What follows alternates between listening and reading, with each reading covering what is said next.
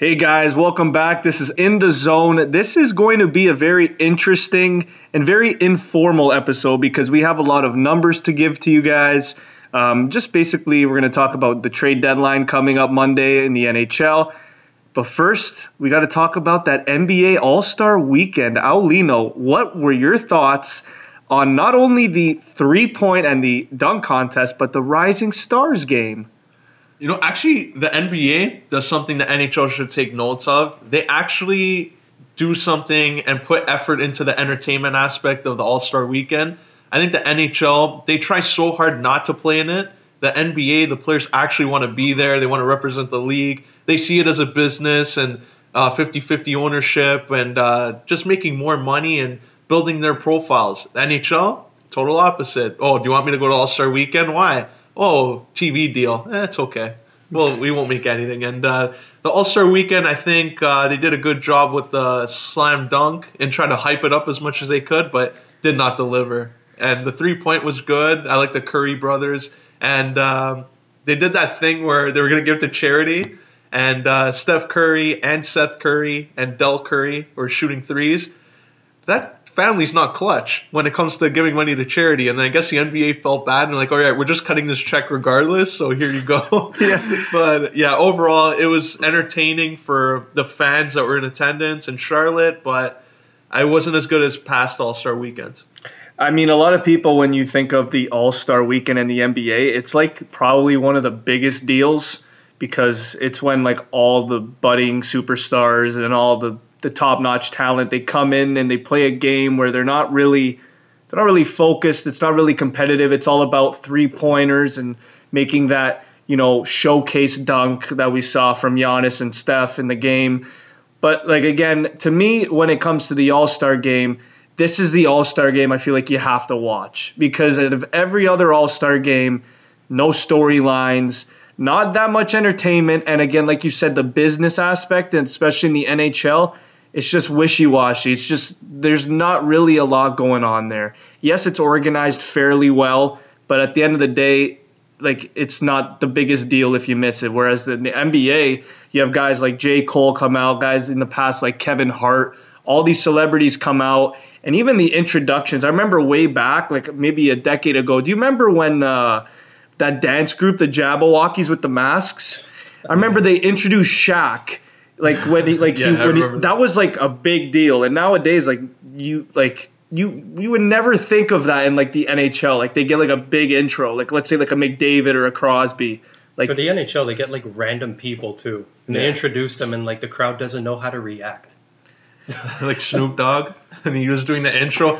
Everything was cussing. He didn't edit any clean version of his songs. and the little kids in the arena, the network is like, oh my god, cover the ears, cover the ears. But yeah, what were your thoughts all around on the three point? Joe Harris winning it yeah, for Brooklyn. That was a surprise. That's just I saw that. You know what? I saw it coming. I've just seen so many guys in the past where like remember we went to watch that Raptors game, sports marketing, oh, yeah. and there were all those guys, and we saw that one little white kid playing bump. We're like, yeah. this guy's winning it, yeah. and he won it. he was destroying everyone. And that, so, like, I feel like that was Joe Harris, and a lot of people said, "Oh, Steph Curry's the right." The one thing I don't understand is why is there betting like involved in like three point con. Like I don't get that. Like I saw an update. It's like Steph Curry is like favored by like six in the three point contest. Like a Super Bowl kind of thing. They just yeah. bet on everything. No, they just I don't. I, I, am like, how are you favored by six? Like I don't. I don't get what that is. Like you're just shooting threes. But yeah, we saw great performances. Steph didn't miss a money ball. He still didn't win though. Joe yeah. Harris won, and again, the dunk contest to me was whatever. It's never going to top the Gordon LaVine we saw a couple years back or the Vinsanity. Yeah. But yeah, I thought All Star Weekend was whatever. But what were your thoughts on like on the game itself? Like who do you think who do you think like stood out the most? To me, I thought Giannis yeah. looked like a that monster. Dunk, oh my god. That slam, that Steph Curry just threw it up, bounced it, and he just came in from the ceiling and dropped it. I, the All Star game is what it is, right? Like we see in the NHL and MLB, it's it's um like a sparring session if you're like in like other sports. So it's just an exhibition to show the talent in the league, but it's fun for the fans that are there because they get to see every star in the league together all at once. They don't really get to see that all the time, and it's something different that they did the draft this year on TV with LeBron and Giannis. That was pretty funny. How he said uh, he wanted Ben Simmons for Westbrook, and they were going about, oh, uh, Charles Barkley said, oh, trade Anthony Davis for your whole All Star bench, so that would be fair. And then, yeah, not tampering at all. So that was pretty fun. And uh, the only thing I would change though, they have the celebrity game. What they should do and capitalize on it is have an alumni game and have the two most competitive guys, Michael Jordan and Kobe Bryant, pick their own teams because those two guys are the most competitive, like alpha male type people where they'll actually want to win. And they'll they won't pick the guys that are out of shape and have no business on their court at all. They're gonna pick the guys that are in shape. They're gonna do practices and training camps and everything. That would be fun. And you get to see MJ and Kobe on the court. That would draw more attention to the Friday the, night. the biggest question is because can MJ still go at 56 years old? You think he could still I go? think he can still go. Because Kobe, we all know he could probably still be in the league right now. We even saw Ray Allen in the celebrity Oh, yeah, game. he He, looks good. gross still.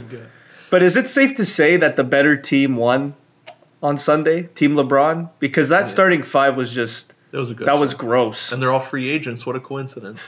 I love when Giannis though called him out on that. He's like, "Oh, uh, he's like, you got Davis, so uh, is that is this a preview of what's gonna happen?" and it's like, "Oh, this guy's calling the shots on live TV." It's like, "Oh shit, this like guy." Giannis. Greek freak, 2021 Toronto For, Raptors. for me, if there's anything that sh- John has showcased that he could be MVP and he will be running the league for years. That's my prediction. It's probably happening. But again, like you said, the All Star game is just to showcase your offense. There's no defense.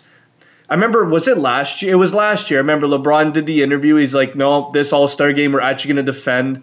And it went pretty well last year, if I remember. Because I remember, I think when they were in Toronto, I think it was the highest scoring game ever. Like Russell Westbrook had like 50 something points.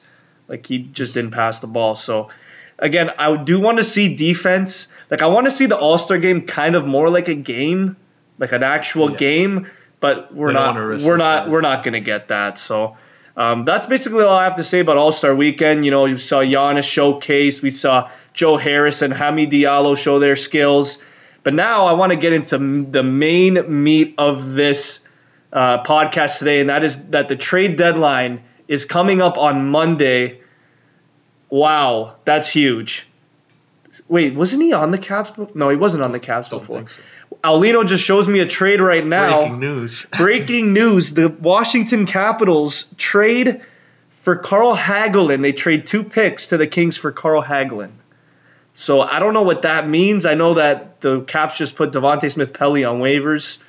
Don't really know if that really means he'll replace him, but they don't really they don't have the greatest mm-hmm. depth at forward. But like, what are your what? I guess what are your what's your take on that? Is that his third team this year? Yeah, Pittsburgh, L.A., and now back to the Metro with Washington. Uh, I mean, he kind of fell off a little bit the last few years, ever since that first initial trade. But uh, he, you know, yeah, he brings some depth. He's still a really fast guy. He's a good player, but they didn't really take anyone off the roster. I kind of like it for them, yeah. I mean, um, Carl Hagelin's a guy where this is his yeah like third team this year. That could really kill someone's confidence like completely, or it can motivate you. It's one of those. It's hit or miss. Hopefully, it motivates Hagelin to stay in the lineup because we know that Washington. They have some guys that are scratching and clawing to play every night, like Chandler Stephenson and those guys. They want to play every night. So Hagelin's gonna have to go to this Washington team and prove himself. He did just go from like the last place team to The I don't know where they Cup are, but they're up there. In the Stanley Caps. Cup champs, yeah. So after we got that news, I just want to I want to go back to the trade deadline. I want to talk about the big fish in the sea. We'll start off with that. Matt Duchene is apparently sitting today's game and tomorrow's game for Ottawa. If this is any implication, is it basically confirmed in your eyes that Matt Duchene is a goner for Ottawa? Yes, they have a lot of problems over there. I'm gonna. I'll make a bold prediction now. I'll say that the Islanders take a run at them. I don't think anyone thought uh, they'd be in the position they're in, given with all the changes they went through over the summer. So What does the trade package look like? it's probably a first rounder. I don't know if they have theirs this year. They don't. Top prospect and a roster player, because I don't know why they think Duchene gives them the world, but yeah, apparently he's. They want that ad for him. You think Bowers could go the other way there?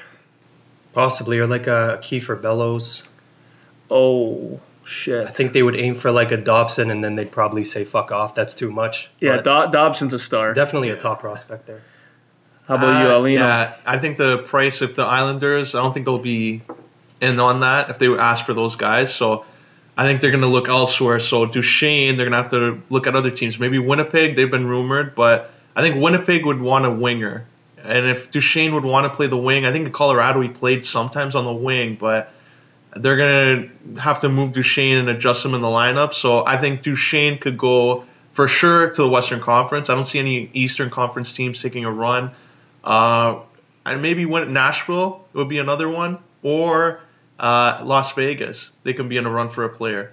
I, I, I, have this weird feeling. I, I've heard rumors that San Jose is looking at Matt Duchene. The only reason being that they've been red hot lately and they're looking to kind of take on teams like Nashville in the postseason and be comfortable because, as we all know, Joe Thornton is like 38 now. He's basically on the verge of retiring.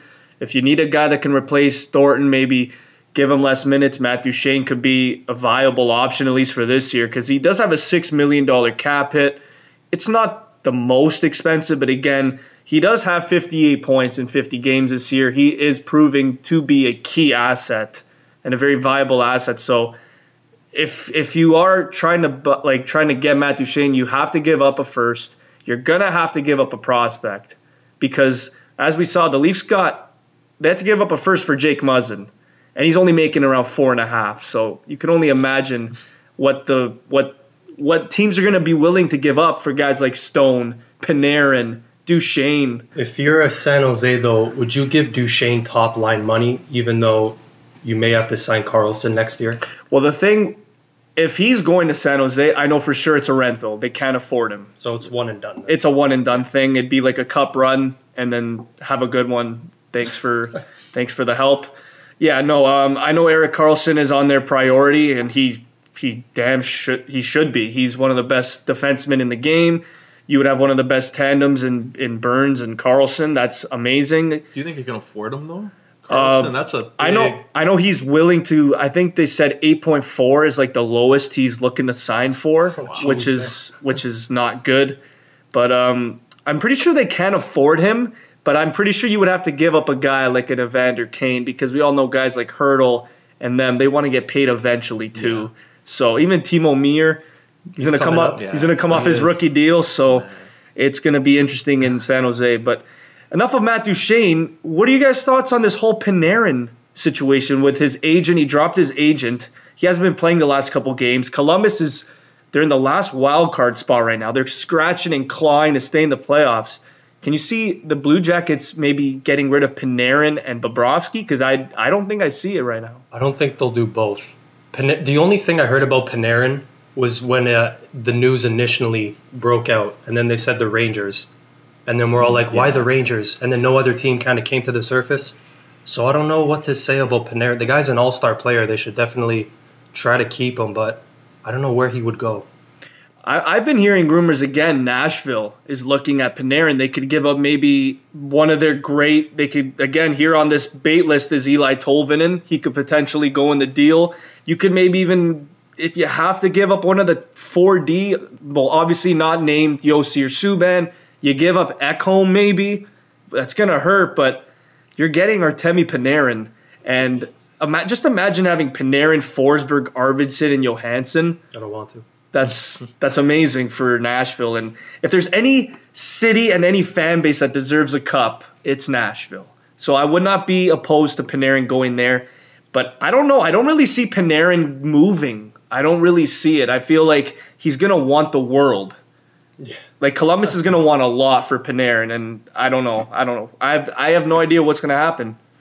And he's testing free agency, right? Like he said, he's regardless of where he goes. Even he told Columbus that he wants to test the market because in Chicago he signed that deal and he didn't really test the market because he traded him after that. So if he tests the market, that might lower the price. But I still think another team that is around there that maybe might take a run, Pittsburgh. And they've always managed to find a way to get players. They got all these draft picks back after they traded for uh, Trevor Daley, and then they traded him. Uh, they have all these guys. I don't know how their GM manages to do this with their roster. You have like Tang, Kessel, Malkin, Crosby, and then that uh, Bjugstad trade with Florida. So that's one. Uh, Vegas again. I think they're going to make a big move. Uh, they wanted to make a uh, move for Karlsson and Bobby Ryan last year. It fell through. Maybe in free agency they go after mm-hmm. Karlsson again. I still think Karlsson ends up in Vegas. And if they can get Panarin on top of that with Pacioretty back and they're another team mm-hmm. falling under the radar. So if you're willing to, if you're saying Panarin's going to go to Vegas and then he's in a test free agency, right now he's at 67 points in 56 games. He's 27 years old, 24 goals, a six million dollar cap hit. How much of a raise do you think he's gonna like ask for? Like about nine and a half, Yeah, nine mil. for sure. Oh, I don't. I don't know who could afford him though. I mean, I know the Islanders have the cap space for him, but again, you have to sign Barzal. I don't know how much he's gonna want. Doesn't Vegas have a ton of cap space? Yeah. They Yeah, but they, yeah, their bottom six and then is brutal. Shipachet's cap hit from buying them all that four year like twenty eight million dollar deal or something. Like the, the the one thing that I will be most surprised is if Panarin does get dealt. I just want to see what the return is because it's going to be big. It's going to be monstrous. Imagine the Leafs make a run at him. I wouldn't want to make a run at Panarin. Can you imagine that? What do you think about? Uh, I know Colorado has a ton of cap space, Yeah. even taking into account that they have to sign Rantanen. I think they're in like a Vegas situation. They have a lot of room.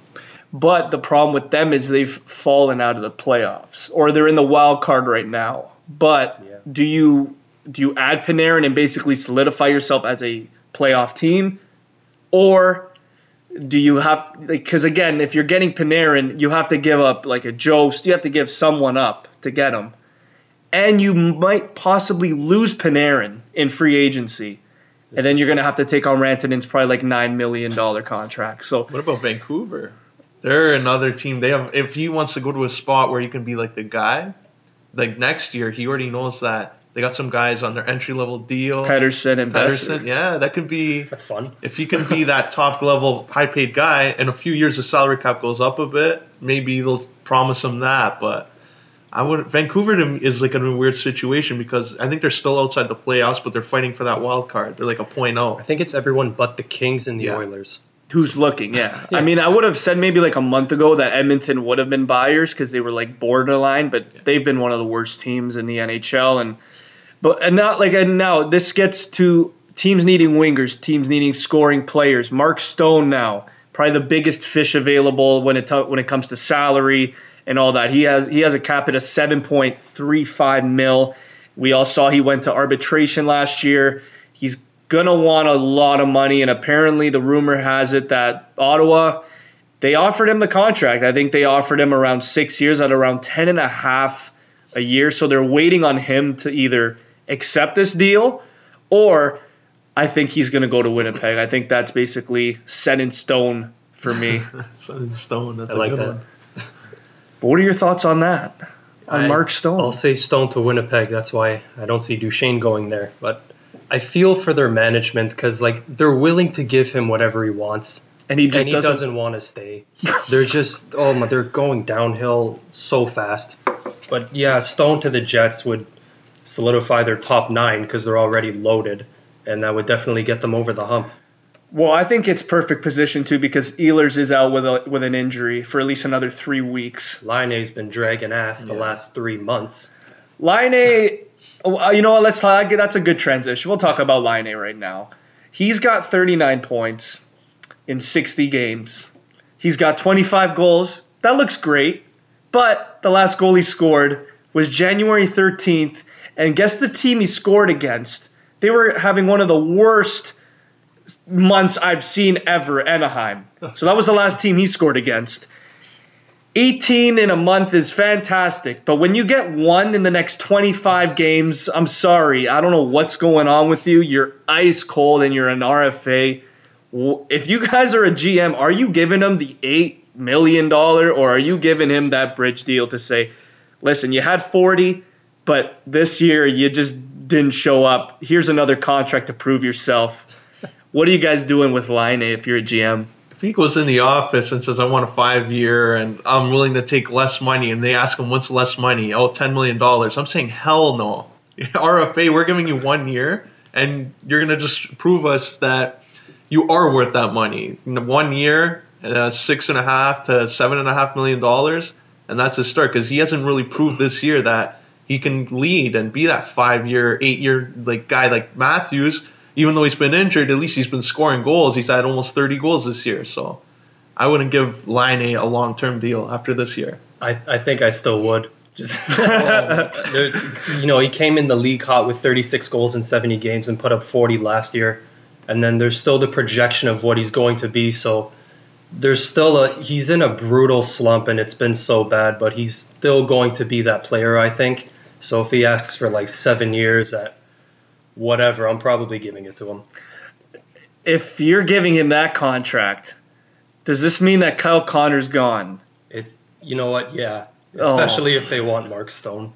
He would probably have to be included in the deal. Him or Ehlers even. I think Ehlers they might ask for because they want another I feel offensive guy. I feel like right now the way that Laine is playing, if Mark Stone is off, like if they're offering a trade, I guarantee you that Ottawa is squeezing every juice they can out of Shovel and say like, come on, just give me Laine. He's in a worse. Just give me Laine. I want Laine.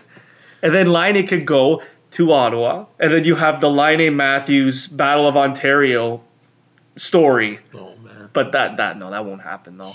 But yeah, Laine has been by far the most disappointing fantasy player.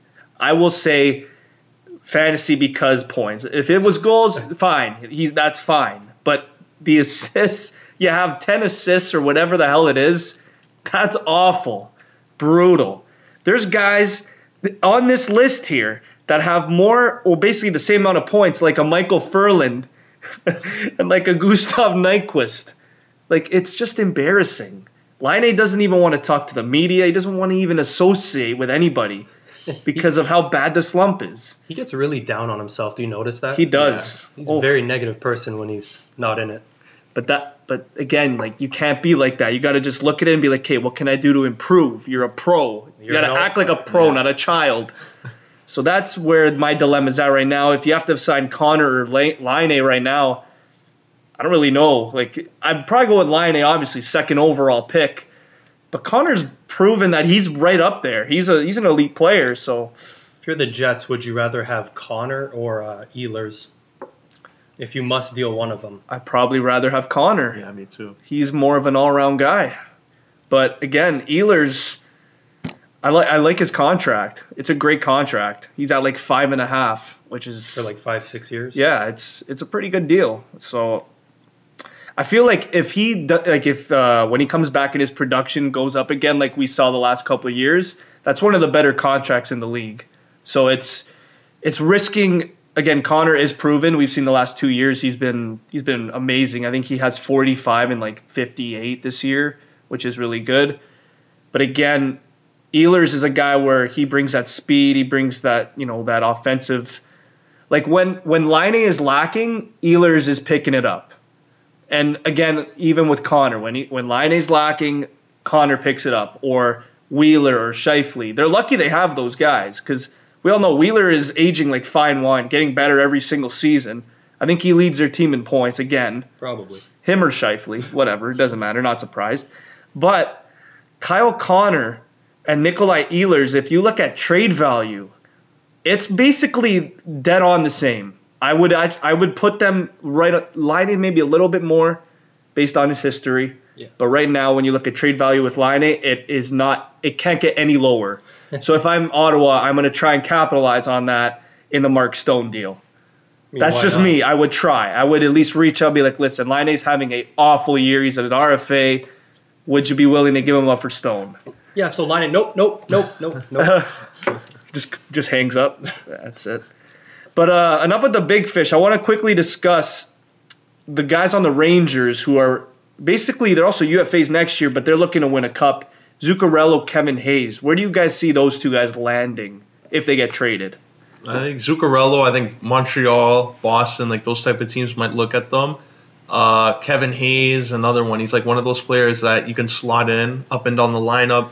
maybe a team like San Jose will look at him if they can't get uh, the other guys like Panarin or uh, Duchene, like those kind of guys. They might look at him or even Calgary. They might look at them because Calgary they're in a good spot right now and their defense has been really good.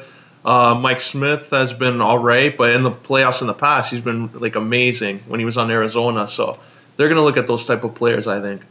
This might throw you off a little bit, but I'm really thinking Chicago because as of late they've been absolutely on fire, and now they're back in that kind of buzzing around the wild card, and maybe an extra uh, a forward move can put them over. Well, I agree with you there in that because they're I think they're in ninth in the West. They're just outside, and they have been red hot. Patrick Kane, 43 in his last 19 games. That's just absurd. But yeah, I feel like if they were to go and get someone, it would be like a Zuccarello because he does have that playoff experience as well, and he would I think fit perfectly with a guy like Saad and Toews on the top line. I think either of those two guys, you can fit them anywhere in their lineup. Yeah, They're their their bottom six is not the strongest, but their top six is money. And you know we've seen Strome. You could say what you want about Dylan Strome. He's a bust. He sucks. He doesn't have the best skating ability, but I knew it. He he went he went to Chicago, realigning with DeBrincat. It's the best. It's been the best thing for him. And that second line, just imagine uh, you DeBrincat. How many goals he had now? Thirty four. yeah, 34. He's in the top 10 in goals. Kane is second in points. He looks like he's going to get around 120. Um, so if you had a playmaker like Zuccarello in the mix there, that power play and that, that offense could carry them past Dallas and Colorado for a playoff spot. The only question is can they beat out a team like Nashville or a team like San Jose in the first round? That's tough. so like it, it's it's entertaining to see but again the west is up for grabs it's the west has just not been good this year at all um, like even like recently minnesota they they were in a playoff spot for most of the year and recently uh, ever since Boudreau said oh we're going to make the playoffs oh yeah. Dubnyk has been one of the worst goalies, allowing around four every game. And Parise is slowed down at the worst time. He was having a great year. He slowed down. Eric Staal not having the year he had last year. They traded Nino Niederreiter, I don't know why, and now Charlie Coyle. So I quickly want to talk about that trade right now. Coyle for Donato in a fifth. I don't know what they're really trying to do here. I don't know if they're trying to make the playoffs, if they're not trying to make the playoffs. What are your thoughts on this deal for I, both uh, teams? For the Wild, I think they're just clearing out. They did the same thing with, um, yeah, Niederreiter for Victor Rask, which was a head scratcher, and the, the, Coyle. They didn't really expect him to be the player that he was because remember when he got drafted in the first round, he was supposed to be this beast, 6'4", 220, good two way skills, skilled guy, and he's just kind of been like a third, fourth line player. He's been hurt a little bit, so for me, I like what the Wild got back in Donato, and then the extra pick there. He's on the, he's on, he's trending up. He's been good. The thing with me that is concerning is when you trade guys like Coyle, you gotta you now have to pressure guys like Eriksson Ek, and you gotta pressure guys like Luke Kunin and Greenway into the lineup. And I'm not gonna lie, like Eriksson Ek was highly touted coming in, but I, I've seen him and he's he just doesn't look pro ready. Like when I watch him, it's like you could have all the size in the world, but you just look you look lost out there. Even a guy like a Luke Kunin who just got drafted, he's playing. There's times where he looks great. There's other times where he doesn't look so great and he looks lost. So again, this puts pressure on the young guys to perform. I don't know where Donato's going to fit in with the team. Third line, second line, I have no idea. I think he'll take his spot um, right away. like again, like what does this mean for for Boston now? They get Charlie Coyle. Does this mean a guy like DeBrusk will get put? Like, will he now go to the third line? Will Coyle be a third liner? Does Backes even play now? Like, there's so many uh, questions. Is Backes even playing? He is, yeah. He's been on the third line majority of the year, but he hasn't been doing anything. I don't hear his name much. Yeah. He's making six million dollars, I think, right? Yeah, Oh my god. that that him and Lucic to me are the worst contracts in the game. Yeah. Even okay, well you have to add Dion Phaneuf too, but th- that's that's for another day.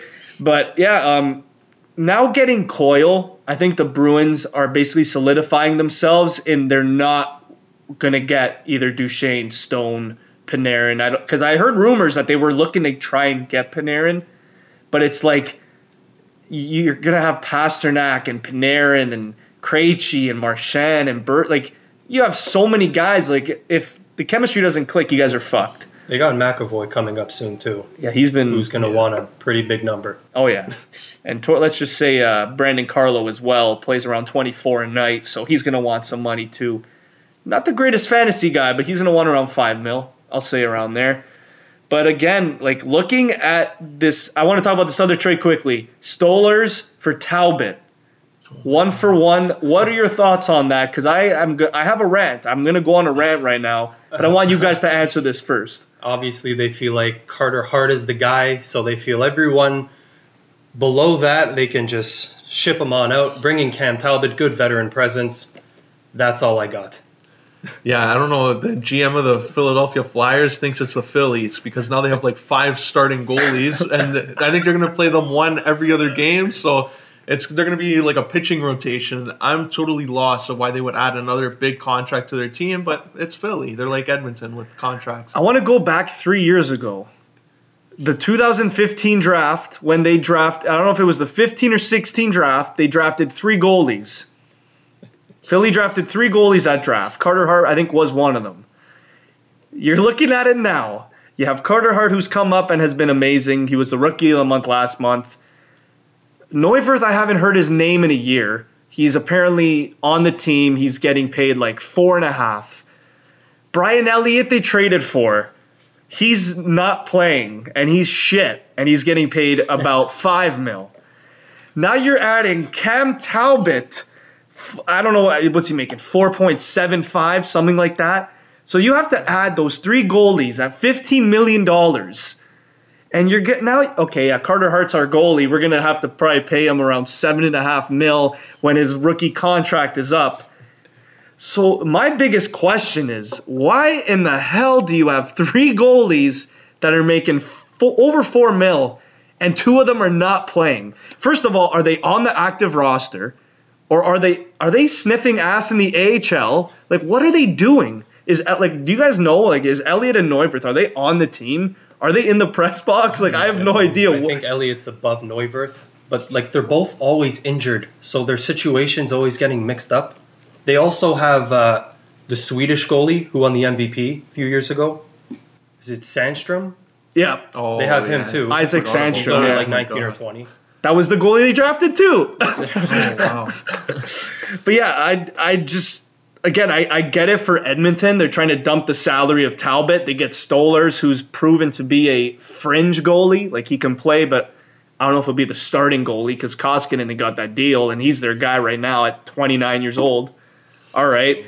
But getting rid of Talbot's contract is a win for Edmonton, but I don't know what Philly's doing. I have no idea. If it's just for the veteran presence, then I get it. But you already have a veteran presence in Elliott. And Elliott and Talbot to me are literally, and I mean literally, the same. They're both at best backup goalies. I loved what Talbot did two years ago. Almost won the Vezina. Mind you, McDavid was a freak that year. Nuge was a freak. Draisaitl was a freak. They were all amazing. And then the next two years, we finally get the real Cam Talbot, the backup Cam Talbot. Just like what we saw when Scott Darling went to Carolina. That's the real Scott Darling. I hate how all these backups are getting starting money now. They have one good year. It's like, yeah, we'll give you five mil. Like, why? They played backup for the first seven years, and then the one year that they start and they hit it, here's your fucking lengthy Jonathan contract. Bernier. It's starting to, for me, it's starting to get to that point with Jake Allen, Yeah. where it's like I've been looking at you as a starter for three years, and you have not, you don't have the numbers for it. So I'm glad that Binnington has come here and basically stolen the job from him. And look what the Blues have done since he took over. There it is. They're on an Playoff 11 game team. winning streak right now. like it, to me, yes, goaltenders sometimes are hard to read. They're hard to read. I get it, but you can't be saying for three straight years, four straight years even. Fantasy. Every time I go to fantasy, I see Jake Allen is in the top five in goalies. Like you, can I don't get where the where the research is, where the proof is. Like I have no idea where it is because Allen to me is not a good goaltender. Oh, he's going off now. They must have had NHL 14, and they're still looking at potential from that when he's rated 90 after year one. They're just basing it off that. Maybe this is the year he finally becomes that, but it hasn't happened. I love Jake Allen as a person, but as when it comes to fantasy hockey, you know me. I always take risks with him, and it just hasn't worked out. Another guy that same boat, Ben Bishop. Is he great? Maybe. Is he good? Yeah. Is he a superstar? No. Is he a top 10 goalie? No. Is he the same goalie he was in Tampa? No. Like even Corey Crawford, is he a top 10 goalie? No. I think Crawford, out of everyone we said, you can probably argue. Yeah, but again, you have to look back at history, and the team he had in front of him was amazing. Oh yeah. and Niemi was- won a cup. Another too. guy that was a backup, Yeah. Martin Martin Jones. Does he have the statistical numbers to prove that he is worth six mil? No, he has the wins, obviously, but his save percentage is nowhere is never over nine fifteen. Never. So it's safe to say that all these guys will eventually be with the Flyers. Yes. I think Jonathan Quick was rumored to go there too, and then they got Talbot. So maybe I heard, can add another. you know what's funny? I heard Talbot. now that we're talking about goalies, I'm going off on NHL. I'm so sorry. We might not even get to the ring today. We will, but like very quickly. It's all good. I heard that the Kings are trying to shop quick, and it's like he's 30 years old. His cap hit is like eight and a half. Who's gonna want quick now? Edmonton has some space. Yeah. No, like why would they want quick? Like they're not in the playoffs. Just fucking forget it. If they really do, then that's a clear indication that they're blowing the whole thing up. Yeah. Columbus might trade Bobrovsky for him, so they have at least three more years with a starter. a controlled cap hit. Like there's so many goalies in the league that I look at, and it's like you're a starter, but how good are you? Like another guy, Matt Murray. You're a starter, Oh but how God. good are you? Like we saw la- lately, he's been pretty good. But last year he wasn't good. The year before that wasn't that good. He was only good in the playoffs. That was it. Like so, I have a lot of concerns with goalies coming up in the league now. There's not a lot of goalies that are like outstanding. Like you won't see a Vasilevskiy come out of a draft in a very long time. I don't think you will. A lot of people are saying it's DiPietro, but he allowed seven goals in his first game. Times. Uh, I, I have no idea, but again, going back to this trade, Philly, I don't know what you're doing, but um, hopefully you ship out both Elliott and Talbot soon because you're gonna have to uh, you're gonna need that money for Carter Hart, and Yeah, that's that's yeah. basically it. But that's basically all I have to say. The last thing I want to discuss is: Do you guys have any thoughts on if the Leafs are gonna get anyone? If you think they are, who do you think they'll get? A lot of guys are thinking Simmonds and Ferland. Who do you got?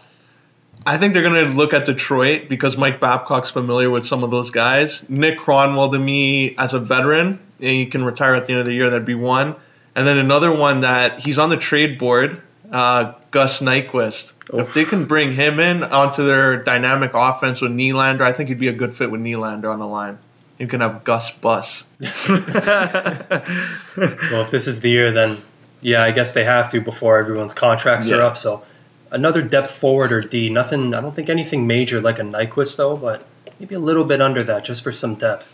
Um, I'm looking here at the trade bait, and uh, ranked 11th is Nick Jensen for, from Detroit. He's 28 years old. He's averaging 23 minutes a night, 15 points, and has a cap hit of $813,000. Yeah, a move like that maybe. So maybe if you make a move like that, you can maybe have a guy like a Zaitsev, maybe Yeah. sit every other game, or you could have like a, I don't know, like a Oshe. Well, Ozhiganov's not even playing. Not right now. no. So yeah, maybe if anything, you could have Zaitsev sit, and then that would make this guy over here pretty happy. I just would try seems to too good make- to be true.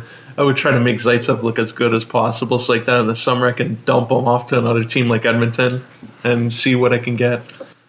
But if you're trying to give, if you're trying to get Gustav Nyquist, like what are you giving up for that? Because they're gonna Yeah. want a first, and we don't have a first. Andreas Johnsson, I would give up because you can't like their team right now. I think they're gonna have to take a chance with uh, like Kapanen or Johnsson. Be I like how they have Timashov coming up. He's looking good. He is and Jeremy good. Brockles looked really good. So I think they can take a chance with Johnsson and he can get us maybe a Nyquist for one year or.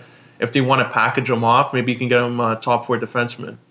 I think this trade deadline they need to trade one of those guys because we just can't, we flat out can't afford them. Johnsson or Cap. Johnsson or Kapanen. Just try and get some sort of asset back, something. Like even So, if uh, even if it's like you said, like a defenseman that is not as good as like a Gardiner, but like he'll eat up minutes and Just a a, depth guy. A depth guy. Just because we all know that Johnsson's gonna want like four. Kapanen is probably gonna want four and a half. Doesn't Kapanen have twenty goals? Yeah, he's around there, yeah. So yeah, like And they're gonna too. they're gonna want a similar. lot. So yeah, Johnsson lately's actually been pretty good. I think he, if I if I read if I read co- correctly, he was like third on sco- third on the Leafs in scoring in the month of uh, in the month of January, which is a problem. I told you a stat a little while ago. He was like second in goals for rookies. Like Yes. overall in the league. Yeah, and I was looking, I'm like, I'm so surprised by that because this guy's like our ninth best forward. I remember uh, before the season when we got the fantasy book that well we didn't get it but we looked at it. Remember that book McKeen's or it, it's the not the good one, not the accurate one. They had Johnsson at 65 points. And I look at this, I'm like, this is a seventh round pick. We don't know if he's making the team yet. Like, just relax. But yeah, that's it for hockey. Uh, if you guys uh, are huge hockey fans, I know you all are. Make sure to tune in on Monday. Don't go to Sportsnet. Go to TSN because they have the better panel. You reef- uh, You're welcome, TSN. You're welcome. Now we're going to go to the ring. We're going to quickly discuss what went down in the chamber. I just want to basically talk about Bryan retaining Yeah. the new tag team champions in the Boss 'n' Hug Connection. And we have a new Intercontinental Champion named Finn Balor. What are you guys' thoughts on the show overall and all the stuff I just said? the the two chamber matches were obviously the highlights. I thought the show was just okay. Yeah. Please don't kill me for that one. Yeah, I'm with you on that. But uh, yeah, the tag team chamber match it was it was for the moment. The match itself was a little sloppy, but like whatever, we got the big payoff with Boss 'n' Hug Connection. Thank God it was not Tamina and Nia. I would have fucking lost it. and uh, Daniel Bryan retaining the mat. That chamber match was actually really good. Kofi put Oh, on yeah. another show. Samoa Joe leaving first kind of Oh. pissed me off, but it was it was a fun match. I really enjoyed that one. Mandy Rose stuck out so much in this match. I actually thought when she hit Sasha Banks with the finisher, it's when uh, I think that spot where Bayley got thrown into the pot and hit her shoulder. It's just Mandy and Sasha in the ring. She hit her finisher. The camera guy was right in. I thought, oh my god, they're actually gonna go with this team, and they actually they impressed with that performance. I I thought they had a good showing, and Kofi Kingston I got the crowd on their feet. I haven't seen. It's been a while since I seen the crowd on their feet for like the whole match that Kofi was in there, chanting his name, invested in the whole match, booing Daniel Bryan, giving him that heat that real heels need. And uh, to be honest, I was a little pissed when Daniel Bryan won. You know, it kind of ruined the moment. So he's a good heel. I was pissed, man. Um, yeah, when it when I look back at the chamber, like you said, it was an okay pay per view, but for me, what basically escalated and elevated the grade was the main event. The chamber was amazing. To me, there weren't really a lot of flaws. The only flaw for me was Joe getting eliminated first. I think that spot should have belonged to Hardy getting eliminated first. No, no disrespect to him, but he's irrelevant now. Just just get him out of there quick. Um, he was was he eliminated second? I don't really remember. I know uh, Orton eliminated Styles. That was a pretty cool RKO. Not gonna lie. Um, but for me, the, the the moment I love the most was when um, he uh, what did uh, Kofi? He did the running knee, and Kofi kicked out, and literally everybody in the building lost their shit, including me. I was like, no, are they, are they going with Kofi to win this? and then he did the Trouble in Paradise, and for that moment there, I thought he was winning, and then that near fall was just incredible because you don't really see enough near falls in the chamber. So they basically went for what like seven minutes. Those two, like it was, was pretty good the last seven minutes, and that's basically what stood out for me. But for me, the MVP in this was definitely, definitely Kofi Kingston. He had probably the best performance I've seen. Um, my favorite spot was when he went for the splash and missed, and then the running knee, and that was it. I love that ending; it was perfect. And I also loved the fans' reaction after. I, like they didn't really shit on the outcome. Like they didn't boo the shit out of him. They didn't chant this is bullshit or anything like what we saw in the past with the Rumbles, Yeah. 15, 14. Like those crowds just shit on the whole thing. But like we said, now we're gonna get now we get to see Kingston versus Bryan at Fastlane. I still don't think he's gonna win, but again, I, a little part of me feels like he could win. A little part of me, but I, I still think Daniel Bryan is the guy that needs to hold on with till Mania. But it was just an outstanding match, like you said. Even the the tag titles, It was a little bit predictable with Sasha and Bayley winning, but I, again, Mandy and Sonya, they just looked far better than what we've seen of them in the past. But for me, the only disappointing thing with that was the Riot Squad. I mean, we talked potentially about how all three of them could have been champions coming out of this pay per view, and to me, all three of them got buried. I think all three of them just they didn't have a shot. So sticking to the schedule then. Yeah. So yeah, Pretty just much. basically they all got squashed, and it was a flat out shame. But now going to Finn Balor winning the Intercontinental title, that just changes a lot for me because it went for me. It went from Lashley being the IC champ going into Mania to now I don't even know if he has a match at Mania because they're hinting at this whole Lashley Corbin Drew Yeah, thing, and I I don't don't like. I don't really like that, and they all deserve better than that. But I don't really know what they're gonna do with Finn now as the champion. I feel like they kind of rushed that. Like he just had a match with Lesnar, and now you have him beat Lesnar on the first try. It's like, yeah, he pinned Lio Rush, and it's good for storytelling, and you know, I guess it you know incorporates Lio Rush a little more as he deserves the time. But I don't know what they're doing with Finn. I have no idea what the next program for him is moving forward. Uh, possibly an NXT guy because no one's really. Because if it's not Lashley, who's gonna feud with him? I, maybe a Sami Zayn coming back. I I don't know. Like For, for Lashley long term, I think they want him to go up against Lesnar. Remember a few weeks ago they met, he mentioned him like six times on Raw when he was cutting a promo on the way to the ring. Like, Yes. Totally unnecessary. But the thing with okay, this is where I don't understand with WWE's creative. They had Lashley turn on Lio Rush at the Elimination Chamber, and the crowd was going crazy. They're like cheering for Lashley, and then the next he comes on and he turns heel the next night. What the hell's going on? He inter- interferes in the Braun Strowman Corbin match, and it was they're so confusing with the wait, so writing. wait, so you're saying that when Lashley beat the hell out of Rush, that was a face turn? that looked like it. They were cheering him. I thought that would have been a heel, like a face turn for Lio. And That's- then the yeah. next night it's like nothing happens. And they do that all the time and like we're baffled. Like I think we it don't know what to think. backfired. they were expecting him to get booed, and I think once he got cheered, everyone's like, "Oh my god, we have to turn him again." The thing that upsets me like lately has been the flip flopping with heels and faces. I now want to talk about Raw. I want to talk about how Lashley flip flopped, and now I want to talk about Dean Ambrose flip flopping. Like, are these big show face heel turns doing anything for anybody? No. No. So why the hell is Dean Ambrose now in backstage segments with Seth saying, "Oh hey, like like, like it's just it's just dumb." Like I hope it means that he's not leaving and he, they're building a character for him, but it, to me it's just so pointless. It's like you just feuded with Seth like 2 months ago. Like why are you going backstage and talking to him and like looking put like I don't get it. I just don't get it.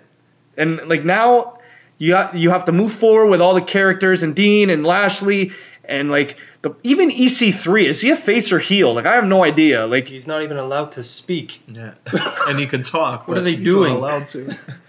But I want to quickly talk about Raw and SmackDown because they were big weeks for NXT call ups. Ciampa, Gargano, Ricochet, Black. All the top four guys coming up. What were your thoughts on their first matches? Okay, the matches were good.